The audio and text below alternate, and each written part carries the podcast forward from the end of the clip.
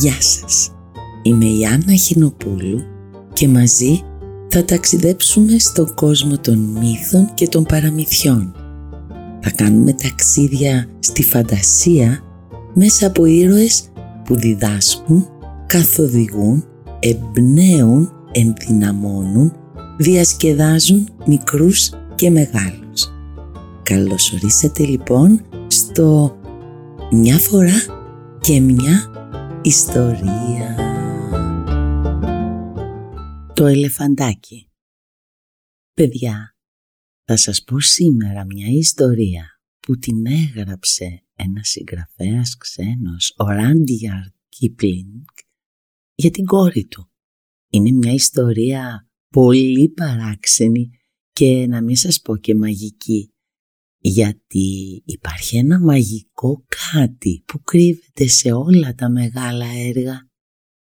Μια ιστορία, παιδιά, για ένα ελεφαντάκι που κρύβεται και μας πάει σε ένα φαντασιακό σύμπαν για το πώς απέκτησε την προβοσκίδα του το ελεφαντάκι. Είστε έτοιμοι να την ακούσουμε; Καθόμαστε λοιπόν αναπαυτικά και η ιστορία μας ξεκινάει. Φανταστείτε παιδιά πως κάποτε τα πολύ αρχαία χρόνια οι ελέφαντες δεν είχαν προβοσκίδα. Η μύτη τους ήταν μαυριδερή και πλακουτσωτή, μεγάλη όσο μια μπότα και, και δεν μπορούσαν να πιάσουν τίποτα με αυτή.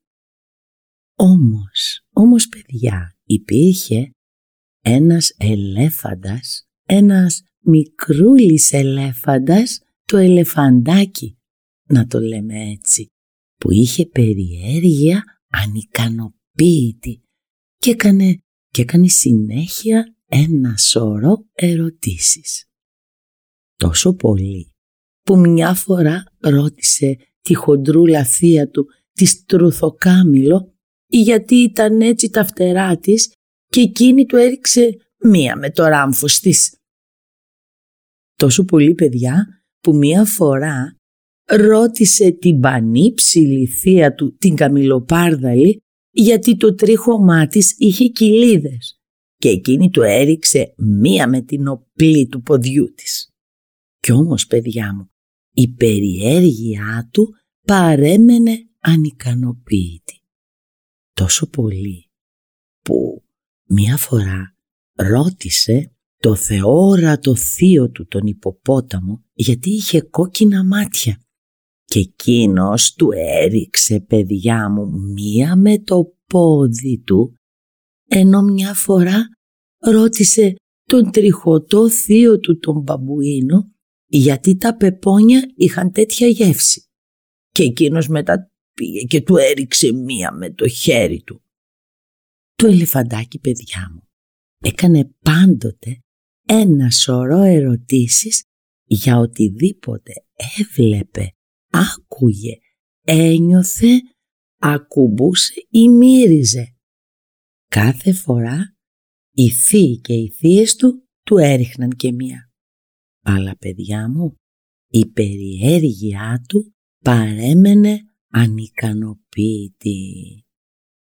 Μια ωραία μέρα το ελεφαντάκι με την ανικανοποίητη περιέργεια έκανε μια ερώτηση που δεν είχε ξανακάνει ποτέ πριν. «Ε, τι τρώει ο κροκόδιλος για βραδινό» Ο ένας μετά τον άλλον του απάντησαν «Πάψε πια, πάψε πια, πάψε πια» και του έδειξαν παιδιά και από μία με το ράμφο στην οπλή, το πόδι ή το χέρι. Λίγο αργότερα συνάντησε τυχαία το εξωτικό πουλί που καθόταν πάνω σε έναν αγκαθωτό θάμνο. Η οικογένειά μου με χτυπάει για να με τιμωρήσει για την ανικανοποίητη περιέργειά μου, του είπε παιδιά. Κι όμως θέλω, ε, θέλω να μάθω τι τρώει ο κροκόδιλος για βραδινό. Πήγαινε στον ποταμό Λιμπόμπο που έχει γαλαζοπράσινα νερά και στις όχθες του φυτρώνουν τα δέντρα του πυρετού και θα δεις του απάντησε παιδιά το εξωτικό πουλί με βραχνή φωνή. Την επόμενη μέρα το πρωί λοιπόν, παιδιά μου, το ελεφαντάκι πήρε μαζί του πενήντα κιλά μπανάνες, ξέρετε παιδιά μου, από τις μικρές κόκκινες μπανάνες, πενήντα κιλά ζαχαροκάλαμα, παιδιά ξέρετε, από τα μακριά βιολετά ζαχαροκάλαμα και 17 πεπόνια από τα πράσινα πεπόνια. Και έπειτα είπε στην αγαπημένη του οικογένεια «Αντίο, φεύγω για τον ποταμό Λιμπόπο που έχει γαλαζοπράσινα νερά και στις όχθες του φυτρώνουν τα δέντρα του πυρετού για να βρω επιτέλους τι τρώει ο κροκόδιλος για βραδινό. Όλοι γύρισαν τον κοίταξαν και του ευχήθηκαν καλό ταξίδι. Το ελεφαντάκι λοιπόν παιδιά ξεκίνησε το δρόμο του λίγο πληγωμένο αλλά πραγματικά ενθουσιασμένο. Ενώ περπατούσε μασούλαγε πεπόνια. Όμως, όμως οι φλούδες τους του έπεφταν κάτω και δεν μπορούσε να τις ξαναπιάσει. Διέσχισε ολόκληρη την Αφρική πηγαίνοντας βορειοανατολικά.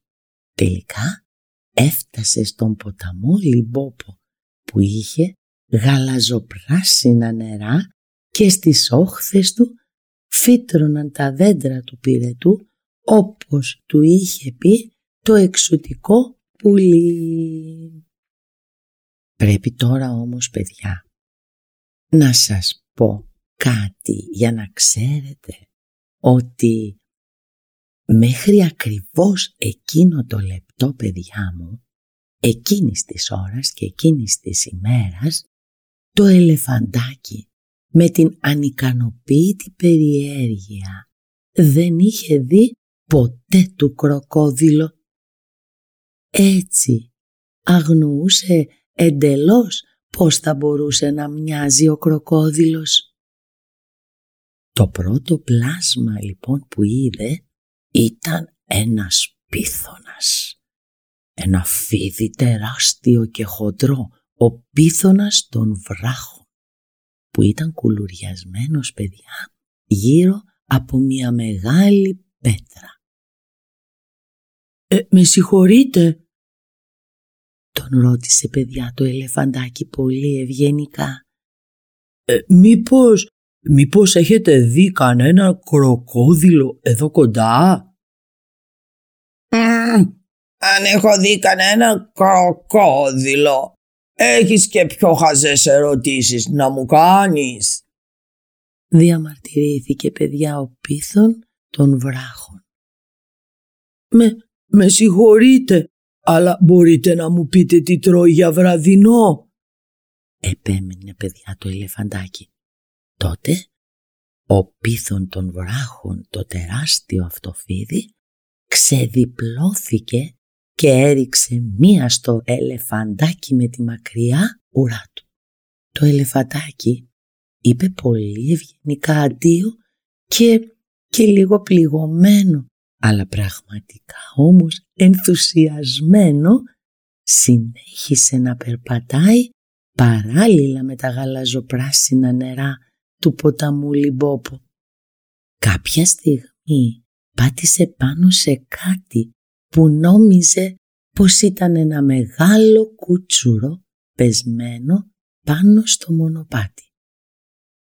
Ενώ στην πραγματικότητα, παιδιά μου, ήταν ο κροκόδιλος. «Με συγχωρείτε», είπε το ελεφαντάκι πολύ ευγενικά. «Μήπως, μήπως έχετε δει κανένα κροκόδιλο εδώ κοντά» Ο κροκόδιλος ανασήκωσε τη μισή ουρά του από τη λάσπη και το ελεφαντάκι παραμέρισε γιατί δεν ήθελε να του ρίξουν άλλη μία με την ερώτηση που έκανε. «Πλησίασε μικρό μου», είπε παιδιά ο κροκόδιλος. «Ε, με συγχωρείτε», είπε πάλι το ελεφαντάκι πολύ ευγενικά. Αλλά όλη μου η οικογένεια με χτυπάει για να με τιμωρήσει για την ανικανοποίητη περιέργειά μου και το ίδιο έκανε και ο πίθον των βράχων που με τη μακριά ουρά του μου έριξε μία πιο δυνατή από όλους τους άλλους.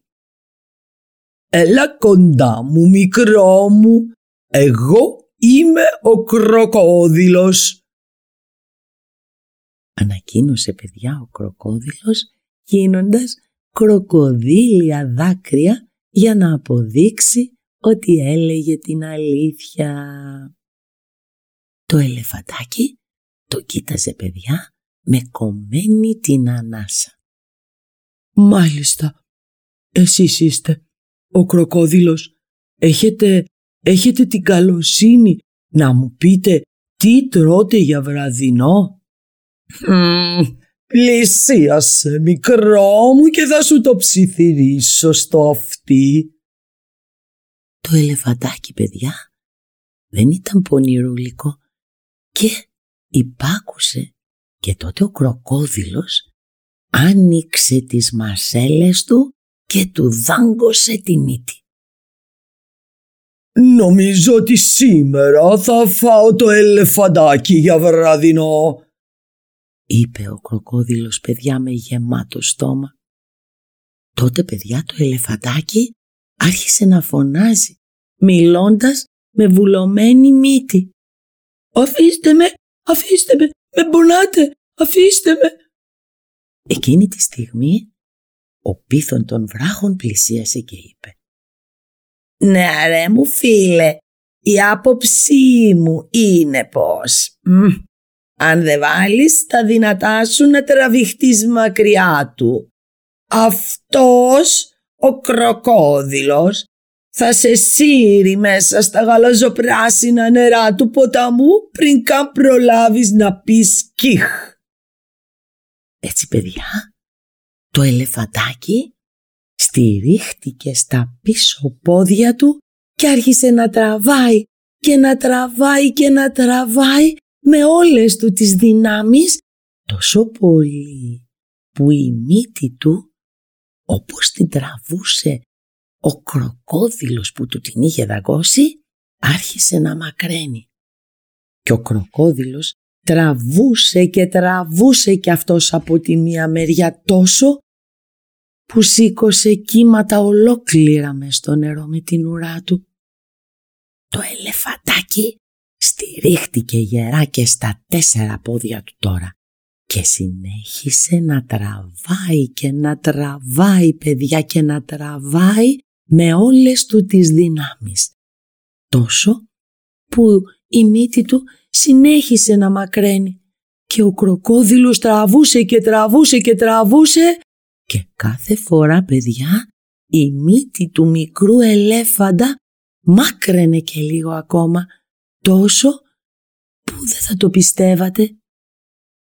Κάποια στιγμή το ελεφαντάκι ένιωσε ότι γλιστρούσε και φώναξε μιλώντας πάλι με βουλωμένη μύτη.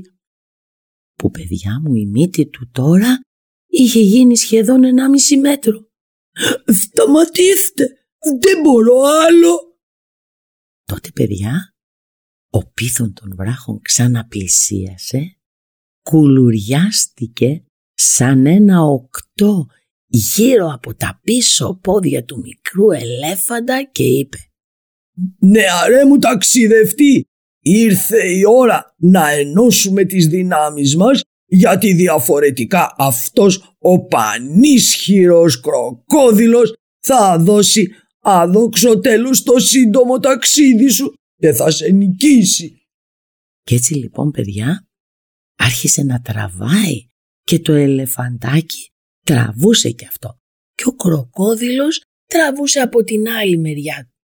Όμως το ελεφαντάκι και ο πίθον των βράχων τράβηξαν τελικά πιο δυνατά. Κι έτσι, κι έτσι ο κροκόδιλος αναγκάστηκε να αφήσει τη μύτη από τα δόντια του και με ένα δυνατό πλόπ που αντίχησε σε όλο τον ποταμό Λιπόπο, χώθηκε μέσα, στα νερά. Το ελεφαντάκι κάθισε βαριά στο έδαφος. Πρώτα-πρώτα όμως, παιδιά μου, ευχαρίστησε ευγενικά τον βοηθό του και έπειτα, και έπειτα, έπειτα τύλιξε την πονεμένη του μύτη με φρέσκα φύλλα μπανανιάς και τη βούτυξε στα γαλαζοπράσινα νερά του ποταμού Λιμπόπου. «Ε, γιατί το κάνεις αυτό» τον ρώτησε ο έρπον πίθων των βράχων. «Ε, ε ζητώ συγγνώμη» του απάντησε το ελεφαντάκι. «Αλλά η μύτη μου έχει παραμορφωθεί τελείως και περιμένω να ξαναπάρει το κανονικό της μέγεθος». Το ελεφαντάκι περίμενε τρεις μέρες παιδιά να ξαναπάρει η μύτη του το κανονικό της μέγεθος, αλλά, αλλά μάταια. Το απόγευμα της τρίτης μέρας, μια μίγα κάθισε στον ώμο του. Χωρίς καν να το σκεφτεί, τσακ, την έδιωξε με την προβοσκίδα του. «Πλεονέκτημα νούμερο ένα», είπε ο πίθον των βράχων. Δεν θα μπορούσες ποτέ να κάνεις κάτι τέτοιο με την παλιά σου μύτη. Για δοκίμασε τώρα να δούμε με την καινούρια σου μύτη. Μπορείς να φας. Και πάλι παιδιά, χωρίς να το σκεφτεί το ελεφαντάκι, ξερίζωσε μια τούφα φρέσκο γρασίδι και την έβαλε στο στόμα του με την προβοσκίδα του. Πλεονέκτημα νούμερο δύο φώναξε πάλι ο πίθον των βράχων. Δεν θα μπορούσες ποτέ να κάνεις κάτι τέτοιο με την παλιά σου μύτη. Δεν βρίσκεις ότι ο ήλιος όμως καίει πολύ. Ναι, ναι, καίει. Και πάλι, χωρίς να το σκεφτεί το ελεφαντάκι μας, σήκωσε μια μπάλα λάσπης από το ποτάμι και νερού μαζί και την άπλωσε στο κεφάλι του να δροσιστεί και να προστατευθεί. «Πλεονέκτημα νούμερο τρία», είπε πάλι ο πίθον των βράχων. «Δεν θα μπορούσες ποτέ να κάνεις κάτι τέτοιο με την παλιά σου μύτη. Τώρα τι θα έλεγες σε όποιον ήθελε να σου ρίξει μία» «Με συγχωρείτε», απάντησε το ελεφαντάκι μας. «Αλλά, αλλά δεν μ' αρέσει καθόλου να με χτυπάτε. Ναι, αλλά θα μπορούσες να ρίξεις τώρα και εσύ μία στους άλλους με την προβοσκίδα σου. Θα δεις που η καινούρια σου μύτη θα σου φανεί πολύ χρήσιμη. Είπε στο τέλος παιδιά ο πίθον των βράχων.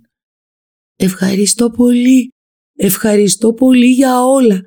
Θα το θυμάμαι, καλέ μου φίλε, Σ' αφήνω τώρα, θα γυρίσω στο σπίτι μου. Σε ευχαριστώ και δεν θα σε ξεχάσω ποτέ όμως. Το ελεφαντάκι λοιπόν παιδιά ξαναέκανε το γύρο ολόκληρης της Αφρικής κουνώντας την προβοσκίδα του. Όποτε λαχταρούσε κάποιο φρούτο, το έκοβε από το δέντρο αντί να το περιμένει να πέσει. Όταν τα έντομα το ενοχλούσαν, έκοβε με την προβοσκίδα του κάποιο κλαδί και το χρησιμοποιούσε σαν βεντάλια. Όταν το έκαιγε ο ήλιος, αλυφόταν με λάσπη για να προστατευθεί. Όταν ένιωθε μόνο, φυσούσε τον αέρα μέσα από την προβοσκίδα του και αυτός έκανε πιο δυνατό ήχο και από χίλιες τρομπέτες μαζί. Κατά τα άλλα, παιδιά μου, φρόντιζε να μαζεύει τις φλούδες από τα πεπόνια που του είχαν πέσει στο δρόμο την προηγούμενη φορά γιατί ήταν ένα πολύ καθώς πρέπει ζώο και δεν του άρεσε να πετάει σκουπίδια κάτω. Τελικά παιδιά μου ένα απόγευμα έφτασε πίσω στην αγαπημένη του οικογένεια. Στην αρχή δίπλωσε καλά την προβοσκίδα του για να την κρύψει και τους ρώτησε.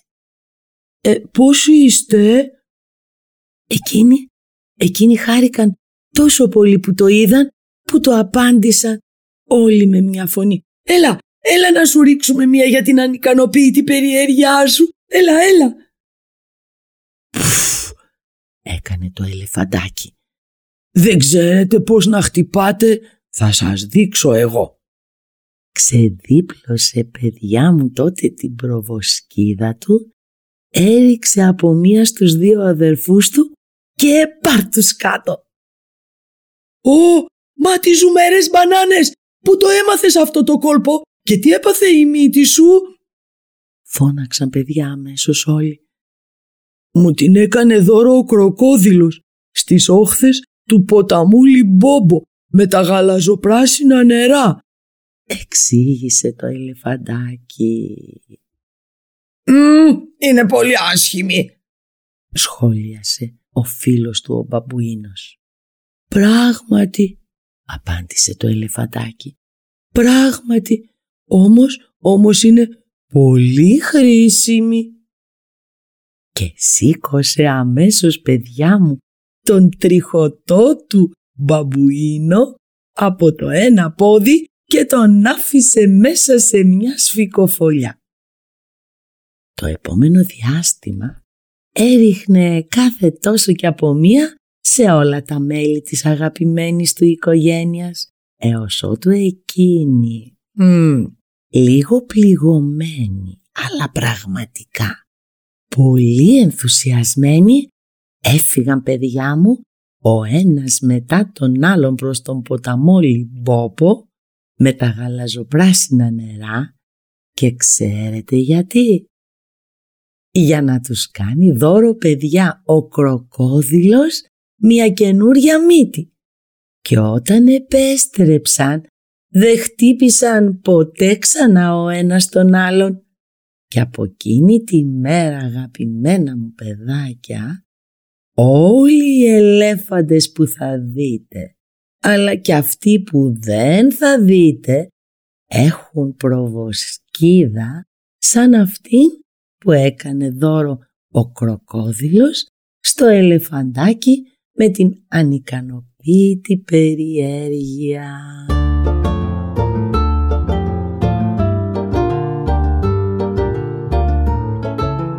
Σας άρεσε παιδιά μου η ιστορία αυτή του Κίπλινγκ. Παιδιά μου, δεν σημαίνει ότι είναι αλήθεια αυτή η ιστορία. Απλά τη φαντάστηκε έτσι με έναν μαγικό τρόπο να συνέβη για, για να ευχαριστήσει και να διασκεδάσει την κορούλα του. Ελπίζω όμως αυτή η ιστοριούλα η τόσο παράξενη και μαγική να άρεσε και σε εσάς. Christmas.